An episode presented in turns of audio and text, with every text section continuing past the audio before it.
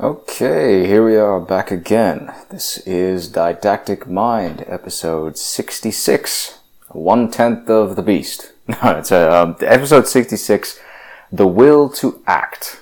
As always, very warm welcome to all of my long-time readers. Uh, very warm welcome to all of my subscribers, either on the site or on SoundCloud.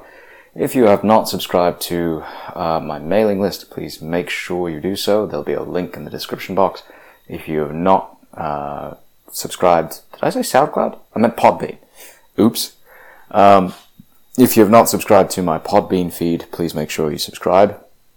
That way you never ever miss a new upload or a new uh, uh, new article whenever they go up. Um, this podcast almost didn't happen, to be honest.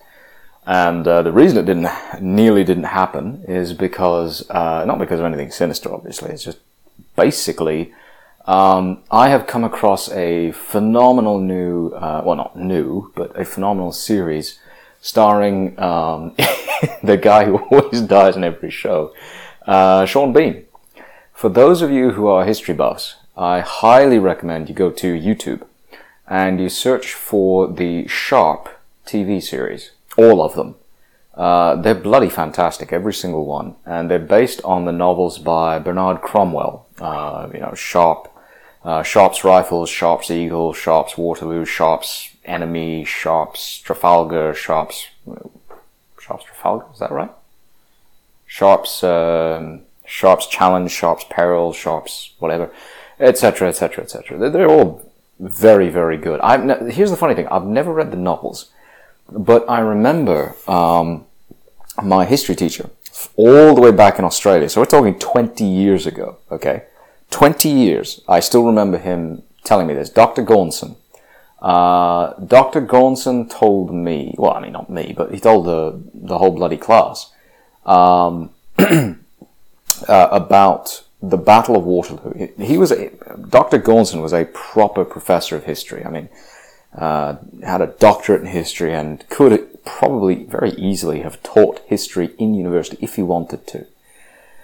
And uh, we were studying, I believe, the American Civil War, or as I have subsequently come to know it, the war between the states, which is by far the most accurate description of it, the most accurate and most neutral. There's nothing civil about that war. Um, but somehow we got the conversation going on to um, battlefield tactics in the Napoleonic Wars. And he started talking about the Sharpe series by Bernard Cornwell. And uh, he said that if you want a truly accurate understanding of battlefield tactics um, in the Napoleonic Wars, and uh, you want a really, really good fictional retelling of some of the greatest battles of those wars, then you cannot do better than those Sharpe series um, of books. Um, there is a, uh, another um, excellent book which I highly recommend. Now, if only I could bloody well find it. It's called Rifles, and it's about um, the British uh, riflemen under Wellington. Uh, let me see if I can find it. Rifles, the uh, the Troops of Wellington book. It's somewhere on Amazon. I don't know. I mean, it's six years with that's it. Six years with Wellington's. That's the one. Mark Urban. Rifles. Six years with Wellington's legendary sharpshooters. Bloody fantastic book. Cannot recommend it strongly enough. I, rem- I remember reading it in college, and it's absolutely freaking fantastic. It's a it's a great book. You got to read this. It, I mean, it'll whiz by. It's a, it's a truly fantastic book. And here's the funny thing. 95th Rifles, that is exactly the regiment, uh, or the unit that, that, uh, Richard Sharpe is attached to in Bernard Cornwell's books. And, uh, if you want a non-fictional account of the, the, the background to, um, the Napoleonic Wars and, and the kind of places where Richard Sharpe, the fictional character, actually fought, then that is the book to read. There will be a uh, link to that in the description box. And I'm just looking at Amazon right now. For some reason, um, The Storm of Steel by Ernst Junger comes up as one of the recommendations following that book. I've read that too. Um, that is not from the Napoleonic Wars, it's from World War One, and it is probably the finest book of its kind ever written from the perspective of a battlefield soldier about both the horror and the glory of war. Um, the translation is very good. The version that I read, uh, it, the, the, original in German is called In Stahlgewittern, um, and the translation that I read has like, like a 60 page, good lord, 60 page foreword by the translator. Don't bother with the, the, the, the foreword. It's useless. It's boring as hell. Read the rest of the book, which is absolutely phenomenal. Um, but anyway, all that aside, I almost didn't make this podcast because I was too busy watching uh, Sharpe's Rifles, um, which is a great film. And the last few days I've been watching well, I, yesterday I watched Sharpe's Waterloo, and uh, the day before that I watched uh, Sharpe's Challenge, and uh, uh soon I'll be probably watching uh, Sharpe's Peril, which are the, the two latest ones. Those are available on Netflix. Um, the rest of the Sharpe series is not. They're only available on YouTube and for free, so you can go online and, you know, somebody's stolen the, I mean, not stolen, uh, shall we say, borrowed the films and uploaded them onto YouTube very creatively. So they are there if you want them. Um, and I highly recommend them because they are fantastic. So anyway, um, all of that aside, uh, I, like I said, I was so consumed watching these videos that uh, I very nearly did not make this podcast, and um, that would have been a shame because I really do believe in uh, delivering you know, in, in certain habits, in doing things that uh, my subscribers and my readers expect of me.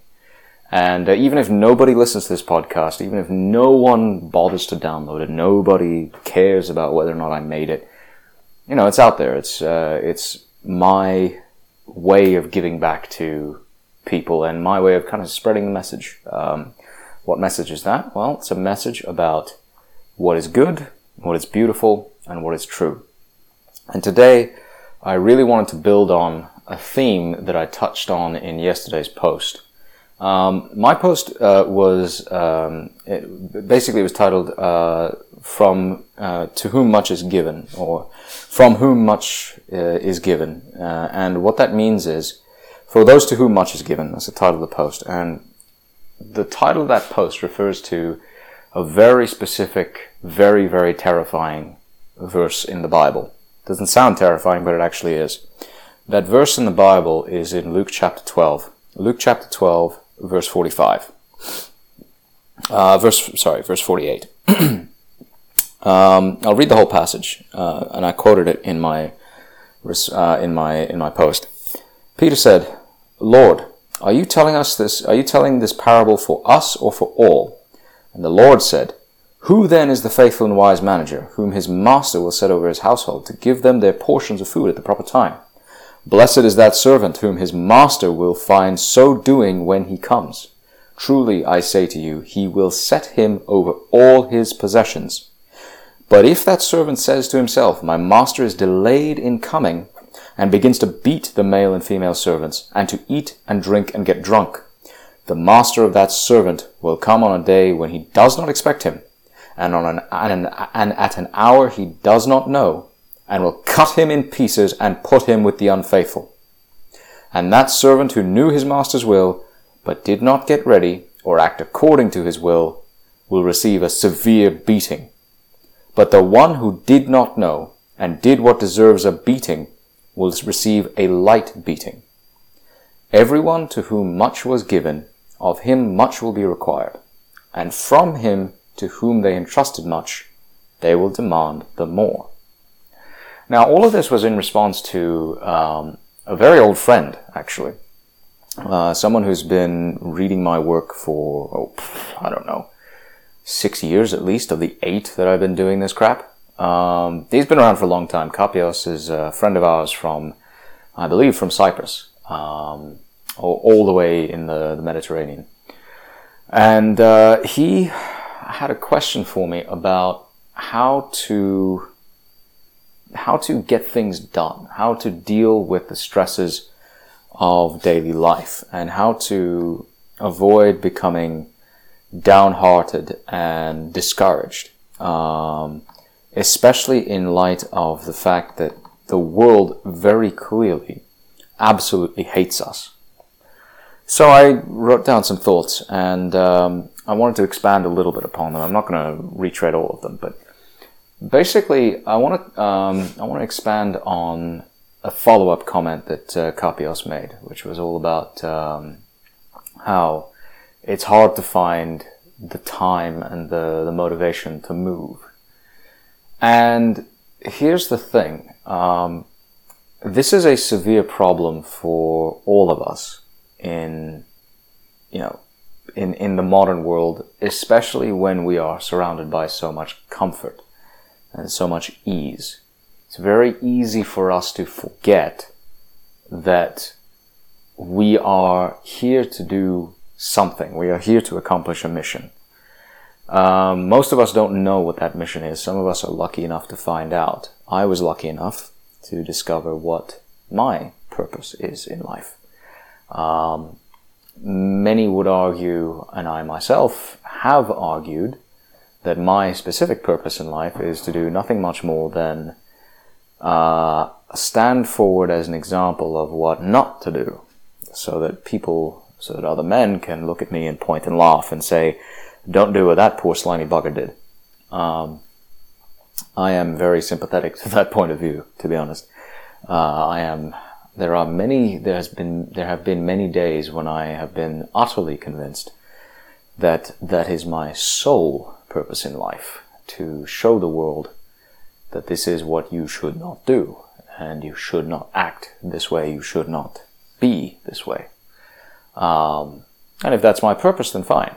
But I think I have a greater purpose than that, and it was it is in it is through posts like the one that I wrote yesterday that I express that um, that purpose, and uh, in which I you know through posts like that where I teach and show other men how to thrive and prosper in, in a world that hates them. Speaking of the world that hates us, uh, brief diversion here, and I promise it will be brief. Um, many of you have probably come across the whole game stonk uh, phenomenon over the last week. It's been bloody fantastic. It's been a lot of fun to watch.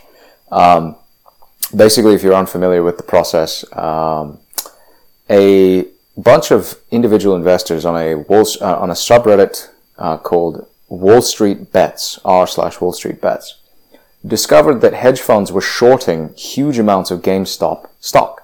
Now, if you know anything about GameStop, you know who they are. They're video game retailers, and their stock was trading as low as five dollars a share um, not too long ago. Why? Because they were getting absolutely crushed and hammered by online video game sales, and of course by the great and terrible Kung Flu. But they had implemented a turnaround plan, and they were profitable. Hedge funds were betting that the shares would go basically to zero, and they had essentially shorted more shares than existed of GameStop for trading on the market. Um, none of this is technically illegal, but it bloody well ought to be. Short selling is not illegal, and I don't agree with those who say that it should be outlawed. I'm not convinced of that. I do believe that short selling offers um, a useful function in the market.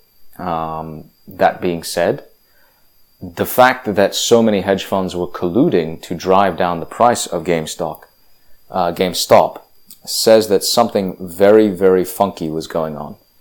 And uh, nothing good would come out of that process at all. Um, this is very typical. Wall Street does do some very unscrupulous things, and when hedge funds collude to drive down the price of a stock, it's very hard to stop it from happening. But the the guys over at uh, r slash Wall Street Bets turned the tables. They bought up shares of GameStop, GameStop, bloody hell, and watched it soar. And uh, over the course of one week, just one week, they made a 406% gain. Now, what does all of this have to do with uh, the world that hates you? Well, it's very simple. the um, the online deep disc, well, actually free brokerage Robinhood banned them from selling their shares. Individual investors were banned from selling their shares, but hedge funds were fine. How does this work? Hedge funds were allowed to recoup their losses and cover their shorts, uh, short sales. But if you wanted to sell, if you're just an average Joe on the street and you bought GameStop thinking, hey, this is great, it's going up, and you decided you wanted to sell and get out, uh-uh, you can't do that. Why? Because a brokerage says, no, you can't do it. So now you understand the game is rigged. Completely and totally rigged against you. If it's rigged, you need to find a way to turn the tables. And the fastest way to do that is to stop these people from selling your data. The fastest way to do that is to get yourself a VPN subscription. Why? Because now with a VPN, you can surf the net pretty much anonymous. It's not 100% foolproof, but it's pretty close. The best VPN or the best value VPN out there, the best value for your money is Surfshark. There'll be a, a link in the description box. Make sure you uh, click on it and get an 81% discount. 81%. That's enormous. For a two-year VPN subscription, you're paying $2.50 a month. For the price of a cup of Starbucks coffee that tastes like it's been filtered through some hobo's kidneys before it gets to you, you can tell Google and Facebook and Amazon and every other one of these big tech weasels to F off. Now, yes, I know. I mean, I have Amazon affiliate links all over the place. I make money off of them. So, you know, I get my cut, but I don't, I don't depend on them for anything.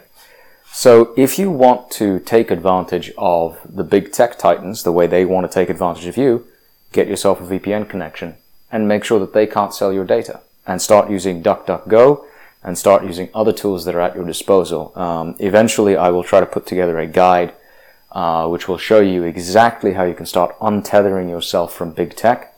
And uh, I hope to have that ready for all of my readers and, subscribers over the next few weeks. I've been promising it since last year. Never got around to it, but hopefully it'll be done soon. So make sure you get yourself a copy or a subscription to Surfshark. Now, going back to this issue of how to act in a world that hates you. The will to act is the single most powerful thing you have. It's the one thing that no one can take away from you. But most of us don't use it. And why is that? Because it's easier to stay where we are. It's easier and it's safer. Here's the problem. We have, particularly if you are of a very high level of intelligence, and I find, I mean, I'm not trying to sound, I'm not trying to sound snobbish here. Um, I am much more intelligent than average, but I'm not, you know, like 150 level IQ. That's that's not me. I know a couple of people who are 150 level IQ. Um, oddly enough, I'm much better at mathematics than they are, but they are much better at like processing vast amounts of information and jumping to conclusions quickly than I am. Um, Vox Day, you know, internet super intelligence, uh, our beloved and dreaded Supreme Dark Lord Vox Day, peace be unto him. He's one. Uh, another one of my readers, he lives down in South Florida. Uh, no, actually not South Florida, in the Panhandle region, um, is another. Um, and there are a couple of others. Um, my my friend and fellow shitlord, uh, Last Redoubt, is another 150 uh, plus IQ character. Lieutenant Colonel Tom Kratman. Um, so I, you know, I know a fair fair few of these people, and uh, all of these guys are extraordinarily intelligent, extraordinarily gifted, um, and all of them at some point or another have probably had a hard time acting. Why? Why is it difficult for them to find the motivation to move and to do things? Because being highly intelligent, you tend to get stuck in your own head. You tend to find yourself overthinking. You tend to start worrying too much about what are the negatives and the downsides and the consequences of any action and you you you end up trapped in paralysis by analysis and this is a terrible terrible place to be most of us cannot avoid this um, but the people that i have seen thrive under these conditions are actually not that intelligent and i you know, that's not meant as an insult i mean they're capable of doing something that more intelligent people can't do so that's to their credit. I mean, in this respect, they are certainly uh, much more worthy and much more impressive than people who, on paper at least, are vastly more qualified or more intelligent. In that respect, they have something that we don't, and that's a good thing. This is not, you know, this is not a, a, a an issue of snobbery, um, and nor should it be. Um, what we see among those people who just act and who just do is a willingness to take risks. And this is where the will to act becomes so important. You need to understand that your brain is trying to protect you from harm. But in the process, it usually overestimates the probability of bad things happening and underestimates the probability of good things happening. That's called effective risk management. But in the process, it stops you from getting what you want and what you deserve. I know I've been in that position so many times, it's not even funny. Um, I'm, you know, I, I, end up in that position on a, like a weekly basis around here. Um, you just feel lazy and you don't want to, to move and you don't want to do anything. Um, this is very, very, very hard to overcome. But it can be overcome. And um, I want to give you a, a, couple of tools or a couple of ideas about how to overcome this problem um, when, when and if you confront it. The first is to understand that the more unpleasant an action seems, the more likely it is to benefit you. In other words, to take an even bigger step back, the first thing you need to understand is that the greater the pain that you feel in contemplating an action, the more likely it is to be the right one. I'll give you a couple of very, very precise examples. Last year, uh, when I was planning to come to Pommy Bastard Land, which is where I am right now, um, and you know start basically start over, try to try to reset and start a new life here. Um, I could not bring myself to book my flights and book my accommodations because it, the, the Kung flu situation was so like uncertain. It was impossible to make any plans. I had no idea if my flights would be cancelled. I had no idea how long my quarantine period would be. I had no idea what would happen to me when I got here. I just had no clue. So I just, I, I kept postponing and postponing and postponing and postponing the decision. And I said to myself, it doesn't, there's no, not really any consequences. But then I, it came to about a month. Um, it was actually uh, right at the beginning of December. I mean, it's a couple of days into December, and all of my orientation induction activities were finished. And I realized, look, if I don't do this now, I'm not going to leave. And if I don't leave, what the hell was the point of going through all of this time and effort and energy that I spent over the last three weeks, you know, on Zoom meetings and calls and God only knows what else. It's been a, a bloody painful time. What am I still doing here? I'm ready to leave. It's time to go. But I still couldn't bring myself to book the damn ticket. Finally, I just forced myself to do it. I just, I literally just sat down and I found the fastest available flight ticket to go to merry oldie England and um, booked it for uh, like two days before the new year. And I flew out, and I've been here um, over a month now. Uh, much of it spent in lockdown, actually. Uh, all of it, all of it spent under lockdown. Um, that being said, I mean, lockdown where I am is considerably more lenient than in um, than in well, London, excuse me, for instance, um, which is where a lot of my friends are based. I'm not in London. I'm not going to say where I am, but I'm not in London. And uh, I'm very happy for that because the Londoners are taking this way too bloody seriously. They're terrified out of their wits and they're letting their government push them around, which is ridiculous. The Kung flu is not particularly dangerous unless you're over a certain age and you have health problems. If you're young and fit, you're probably going to be just fine. And uh, indeed, the people that I know who've had it have been just fine.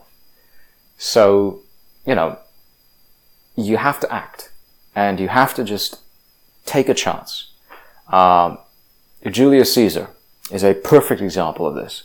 Remember how all of us who supported and still support his most illustrious, uh, benevolent, august, uh, hang on a second, let me, let me get this right. His most illustrious, uh, benevolent, his, hang on. Uh, I've got this, I can't believe I haven't used this in a while. Uh, his, let's see about this. Uh, where is it? There we go. His most illustrious, noble, august, benevolent, and legendary celestial majesty, the God Emperor of mankind, Donaldus Triumphus Magnus Astra, the first of his name, the Lion of Midnight, the Chaddest of Chads, may the Lord bless him and preserve him. Uh, we all thought that he was going to cross the Rubicon, or the, you know, the Potomac, and start, um, you know, hanging traitors and hornlists and prostitutes uh, off the bridges and I really, really, really wanted him to start up um, a, uh, a, an American version of Air Pinochet and start taking traitors um, on one-way helicopter rides up towards the top of the Washington Monument. Well, you know, a one-way in that you only go up in the helicopter one way. You you do come back down, just not in a helicopter. That's all I'm going to say. And I would really have loved to see that happen because I'm at the point now where I'm like, I don't care if America breaks apart in uh, civil war. It's long overdue at this point. It's that bad. The situation is that awful. But it didn't happen. Now, the, the, the model that we took in our heads for this was Julius Caesar crossing the Rubicon the Rubicon is just a little piddling little stream. It's a it's a it's a trifle. It's it just marks it, it marks an arbitrary border um, that the Romans themselves said you cannot cross this border with an armed escort. It's not allowed. Why? Because uh, sometime earlier uh, Sulla had violated that rule of marching into Rome with uh, an armed legion and had conquered the city basically and ruled as a dictator and um, undone a lot of reforms and uh, directly challenged the power of the Senate and, and so on and so forth. Julius Caesar wasn't sure of the loyalty of his troops. He did not cross the Rubicon with his best and most loyal legion. He wasn't sure how he would be received in the city itself. There was massive uncertainty about whether or not the people would actually support him, despite everything that he had done to secure their support. He wasn't sure about how he would administer the city. He had no idea what could happen. He only knew that he had two possible outcomes. One, uh, life as a dictator, or two, death as a fugitive. So, given that those were Caesar's choices, he acted. And it's very, very hard to do that uh, for most men. But look at what became of him. He took a tremendous risk and he reaped the rewards. Now, I'm not saying that every man has to make such massive gambles. It is possible to uh, act prudently in such situations, and that is indeed the second point. The first point is that you must act. You must find the will to act. The second point is you must act responsibly. And this is where you need to understand the difference between risk and uncertainty. I've harped on about this for years, and this is born out of very long and in some cases very bitter experience. Risk is a concept that most people don't understand because most people don't understand probabilities. The people who do understand probabilities and understand them well are the kinds who do very, very well in places like Las Vegas and Atlantic City. Uh, if you're hearing a bit of a scratching noise, that's just me putting on a jacket. It's I'm feeling a bit cold. Um, if you understand the difference between risk and uncertainty, and I believe I've talked about this before in previous podcasts, um, but if I haven't, then you're hearing it for the first time. The difference between risk and uncertainty is fairly simple. And I look at it from a mathematician's point of view because that's my area of expertise and training. In a risky situation, you know all of the possible events. You know exactly what could happen. You succeed or you fail based on how accurately you predict the probability that those events will occur. So, for example, you bet on the weather. You decide whether you shall go out for a walk or stay inside based on the probability that it will rain at a certain time. If you say that there is a 60% chance that it will rain at 4 p.m.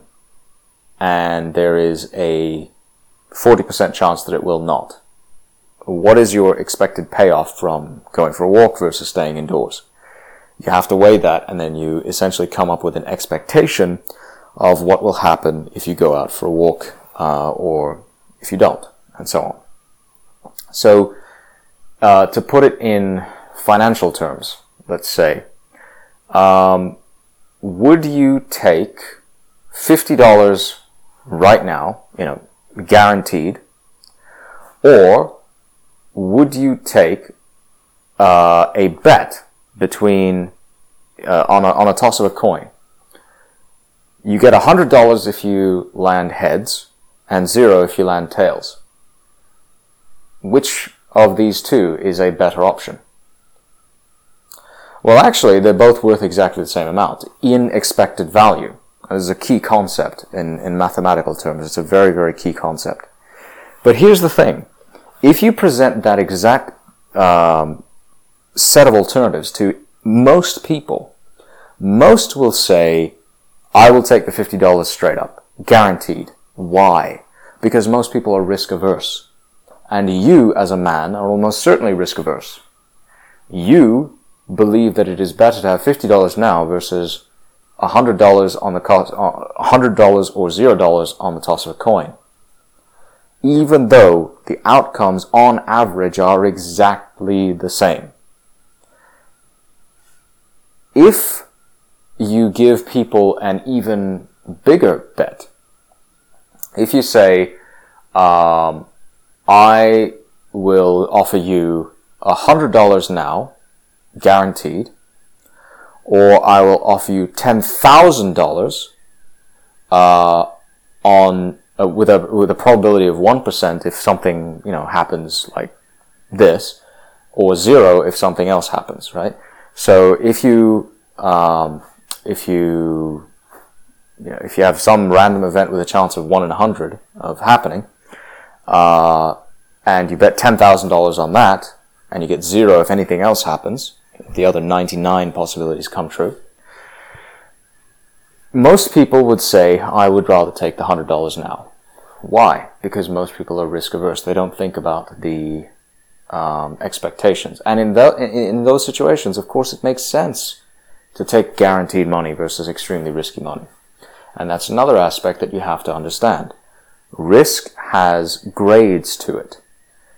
Again, $100 now versus $10,000 uh, if a 1 in a 100 event happens, or 0 if any of the other 99 events happen. That's extremely risky. That's an extremely risky bet. But here's the thing. You can still profit or lose based on how well you analyze the situation in front of you. That analysis and that skill comes from experience. It comes from, actually, it comes from good judgment. And where, where does good judgment come from? Good judgment comes from experience. And where does experience come from? It comes from bad judgment. That is a risky situation. Most of us make the mistake of confusing risk with uncertainty. Here's an uncertain situation.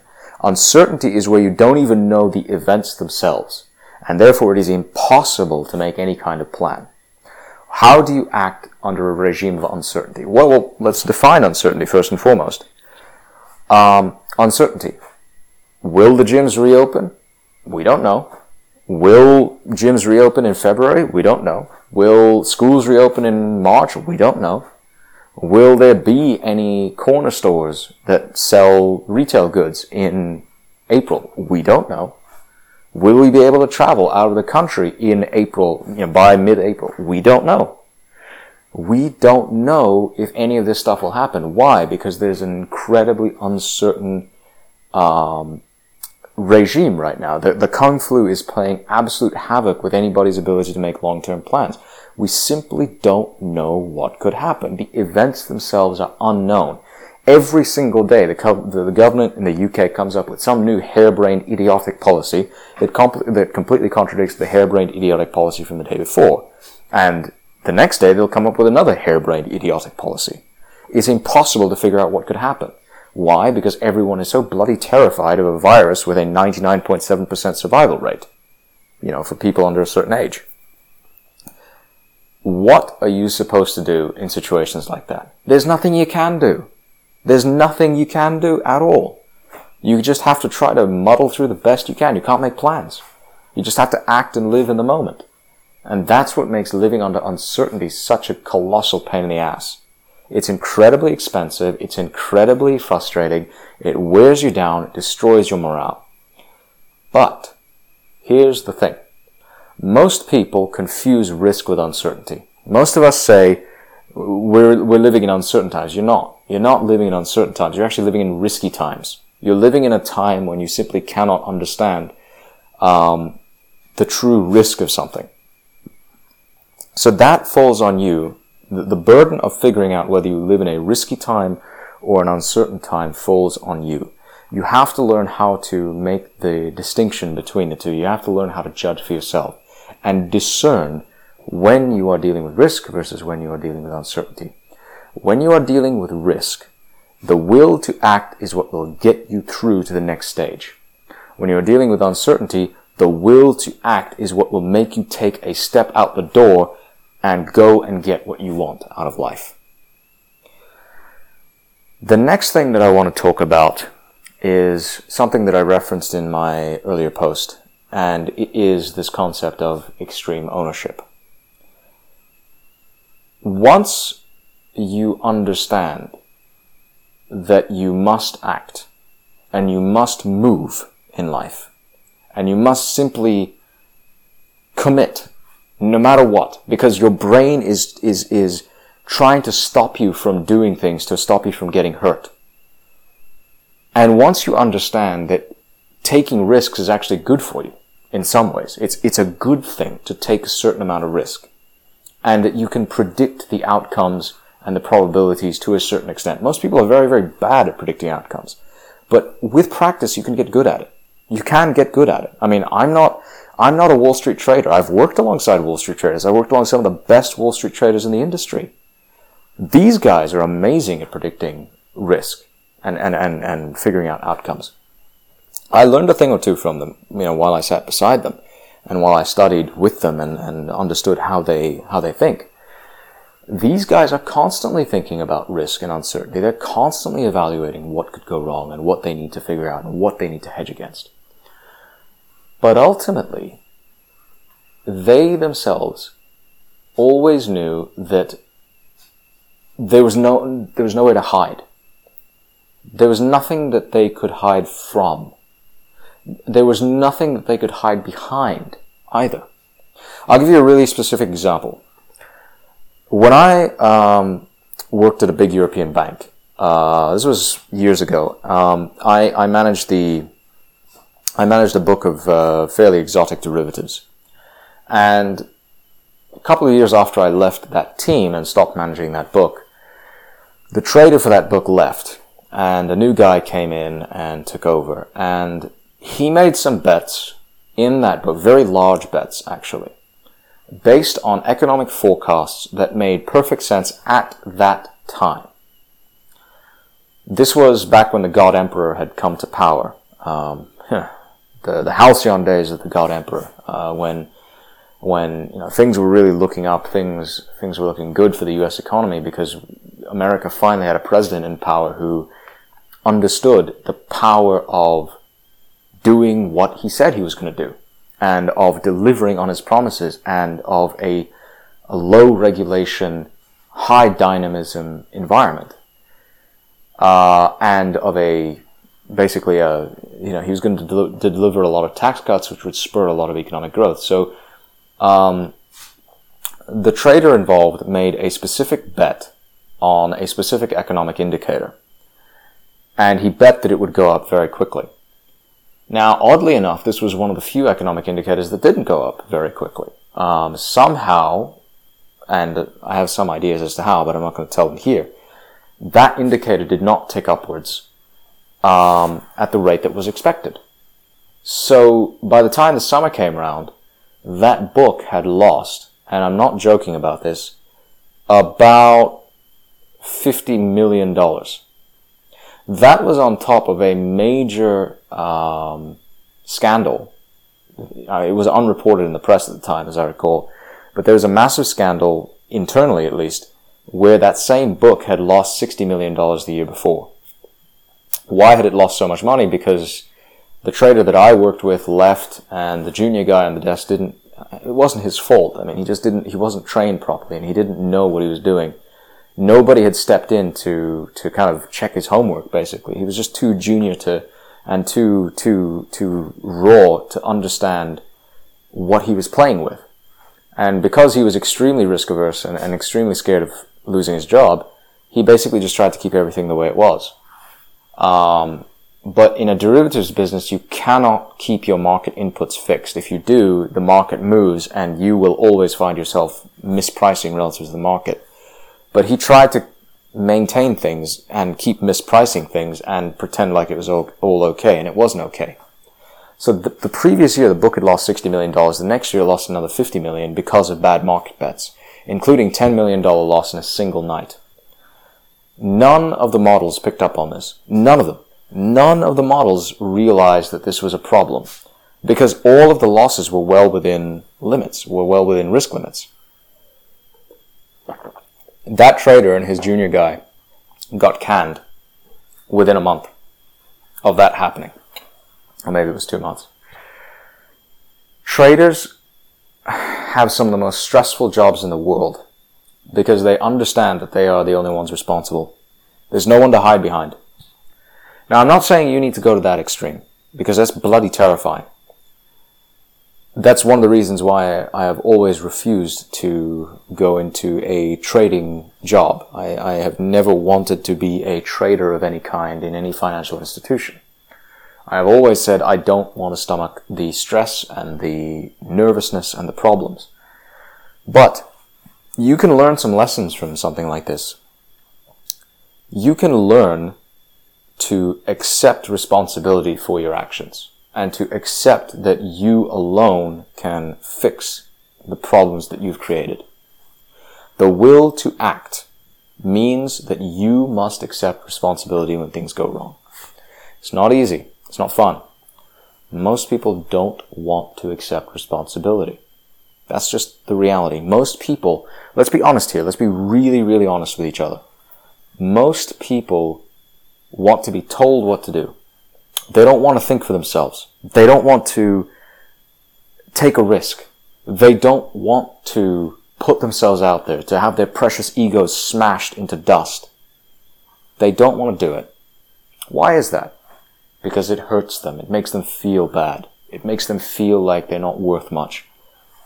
Bitch, get over yourself, you know? Uh, if, if that's how you feel, get over yourself. No one cares. No one gives a shit.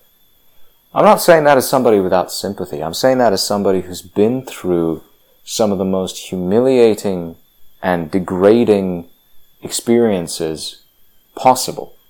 Not the most, but some of the most. I've endured ridicule and mockery and shame and misery and failure on a scale that most people can't even imagine. All my life.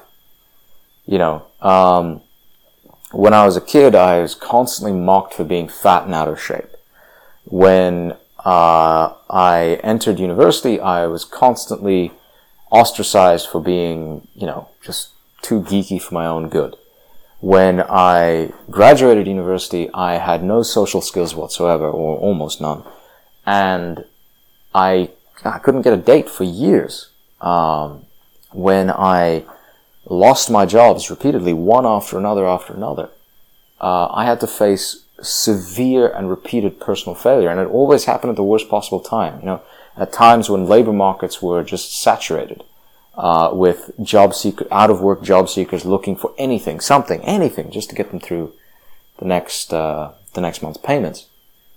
That was me. You know, I, I was just in a in a in this in this constant perpetual cycle of of failure. And you know what? It actually made me better. It made me stronger. I went through an internal assessment the other day. And um, for whatever reason, because I've spent so much time talking to very senior people in you know, trading businesses, and these are not people you, you screw with. These are not people you trifle with. You don't waste their time. They don't have the time to waste. I, because I've spent so much time talking to them and explaining to them in very simple, clear terms exactly what they need to know and no more than that. I'm very good at speaking off the cuff. And also, I mean, you, you can tell I get a lot of practice because of my podcasts. So I have a lot of ability to look at a presentation, look at slides on a screen, and as long as I know the source material, I can just spout on very easily at length. No problem. It's easy for me. Most people don't have that talent, I've discovered. Most people are scared shitless of standing up in front of a crowd and offering an opinion. They're like, oh my god, I don't want to do this. Who cares? Who cares? You embarrass yourself in front of 60 people. So what? You embarrass yourself in front of 6,000 people. So what? Yeah, okay, they'll remember you for, for a while and they'll remember that you made an ass out of yourself in front of them. Okay. So bloody what? Get on with your life. Their opinions don't matter. That's the thing. Most of us psych ourselves out because we think other people's opinions matter, and they really don't.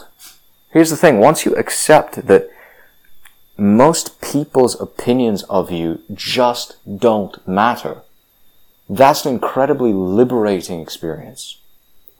The only people whose opinions should matter to you are those of your parents, maybe, if you're trying to be a good son to them. Their opinions should matter to you. They raised you, they gave you their values, and hopefully you will pass on those values to your children. Your wife, obviously, her opinion of you matters a lot. It's extremely important. I mean, she married you for a reason. Presumably because you're an honorable and decent and good man. Hopefully, you will prove that to her. Your children's opinions will matter to you immensely, as they should. You're a role model. You're the man. You should give your kids something to aspire towards. Their opinions of you should matter enormously. And that's it. That's about it.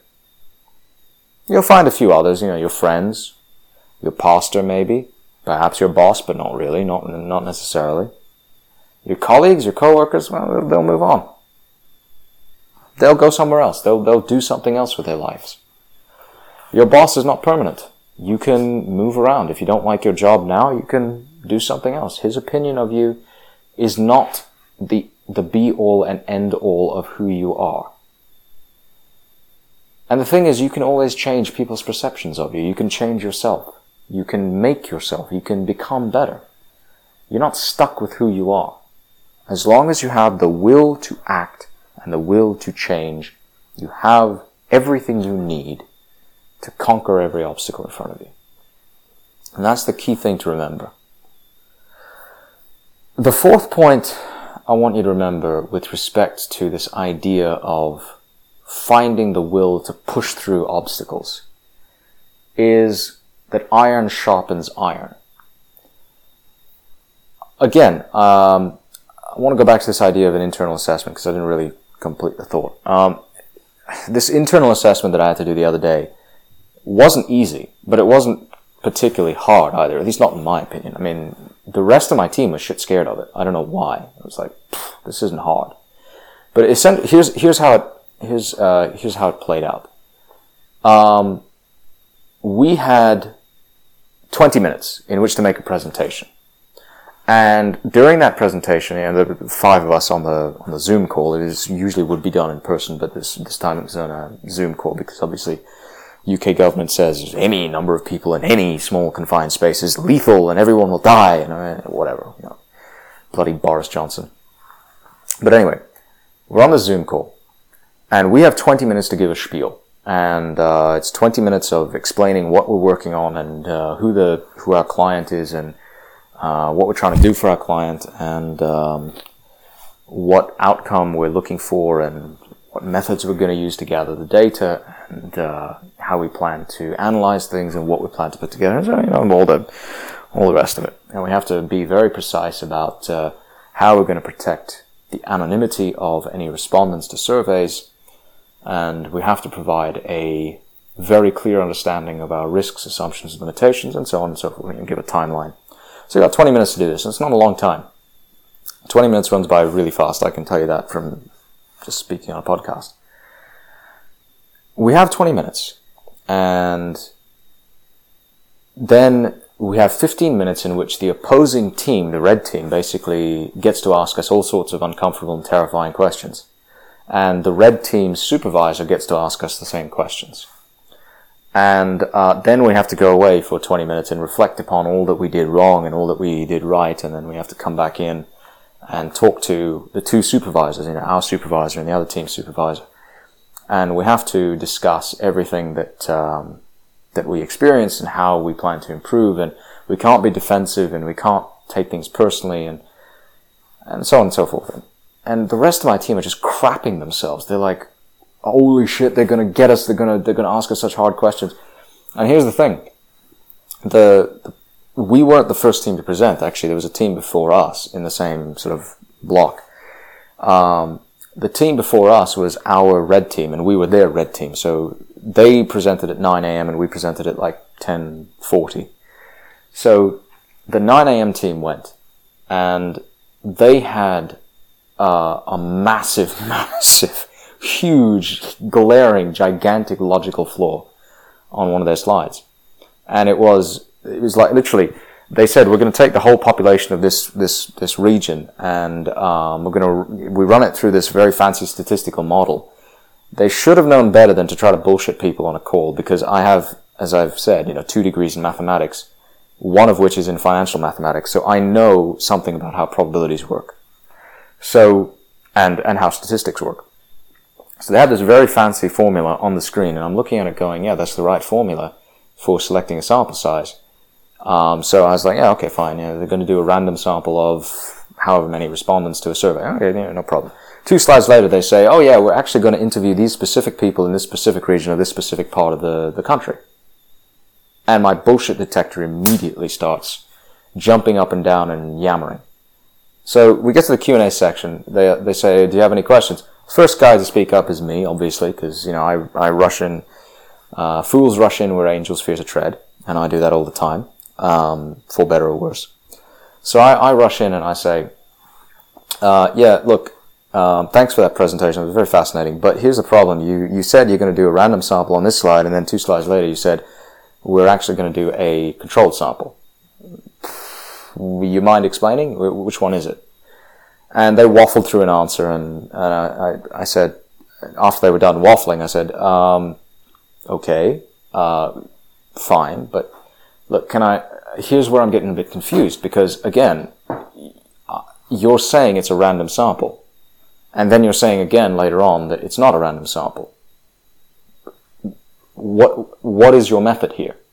And the rest of my team is like, they're, they're, they're pinging me on a WhatsApp chat and they're like, dude, you please, please, please stop being so confrontational. Please stop asking them these hard questions. I'm reading them, they're just going, okay.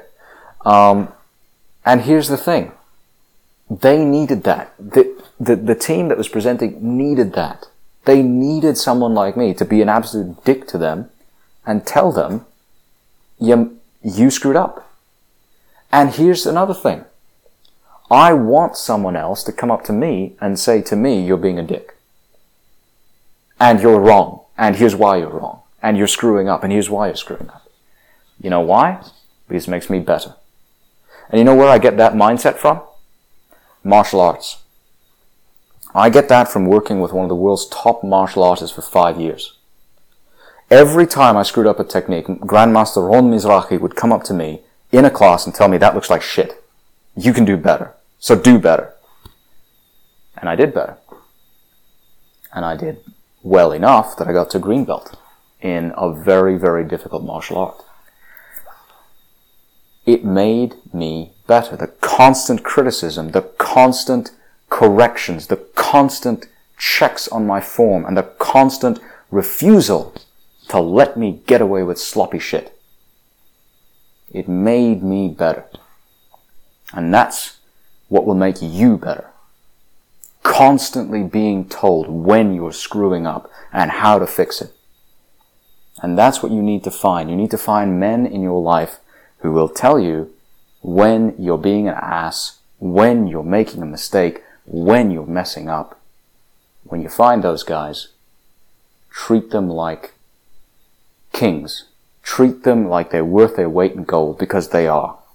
Those are the men you respect. Those are the men you admire.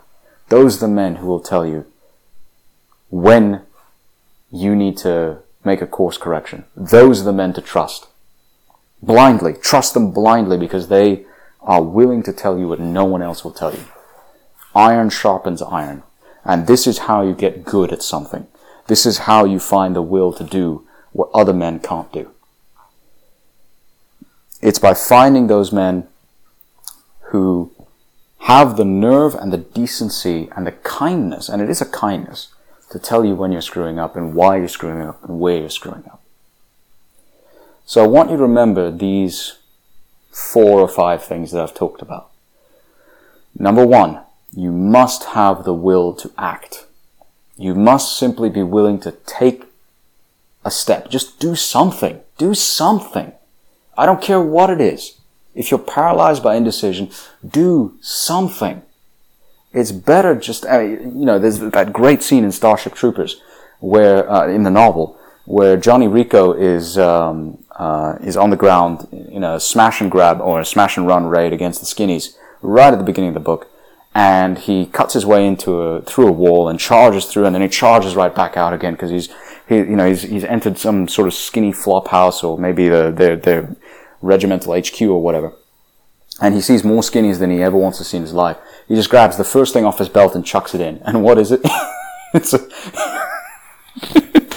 it's, it's a bomb with, a, with a 30 second timer on it that goes, I am a, I am a bomb that will go off in 30 seconds. I am a 30 second bomb. Uh, stuff like that, you know, in, in skinny speak. And the book says very clearly, by sheer chance, I'd done the right thing. My my drill instructors had had dinned into me that uh, doing the wrong thing now was better than doing the right thing five seconds later, and that's exactly right. Just do something. Do something. Act, for God's sake. The second thing is to understand the difference between risk and uncertainty. You must make this understanding crystal clear in your mind. And it's not hard to do, conceptually speaking. It's hard to put into practice. But that comes through experience. And you're going to get that experience by applying the first principle, by having the will to act. The third idea is to take extreme ownership. When you screw up, you admit it right away. You just say, you know, it was me. Hey, I screwed up. I made a mistake. Take responsibility for your failures. Don't, don't let anyone else cover for you or duck, you know, behind cover and, and let someone else take the heat. Make sure that you take it. And number four, number four is you must always, always, always understand that iron sharpens iron. Seek out those who will tell you you're making a mistake and stick to them. Stick with them and let them criticize you. The will to act comes from a brilliant scene in Batman Begins. It's uh, the training montage between Ducard and Bruce Wayne. And it's that scene out on the ice where they're fighting each other with, uh, with, with swords. And Ducard says to Bruce, uh, your parents' death was not your fault. It was your father's. And he says, and Bruce is like, what do you mean it was my father's fault? Your father failed to act. The man had a gun. Would that have stopped you? I've had training. Training is nothing. Will is everything. The will to act. And that's where it comes down to. That's how you become strong and dangerous as a man. That's how you do it. We're out of time, and uh, I'm sure you're sick and tired of listening to me scream into your eardrums. Um, make sure that you like, comment, share, and subscribe. Uh, make sure that you subscribe to my mailing list if you have not already. Make sure that you check out the Sharpe novels um, using the links in the description box. Uh, check them. Check out the actual series on YouTube and on Netflix as well. Make sure that you get yourself a VPN connection if you haven't already, because you're going to need it. And uh, otherwise, I will catch you all later. This has been Didactic Mind, episode 66, The Will to Act. And this is Didact signing off.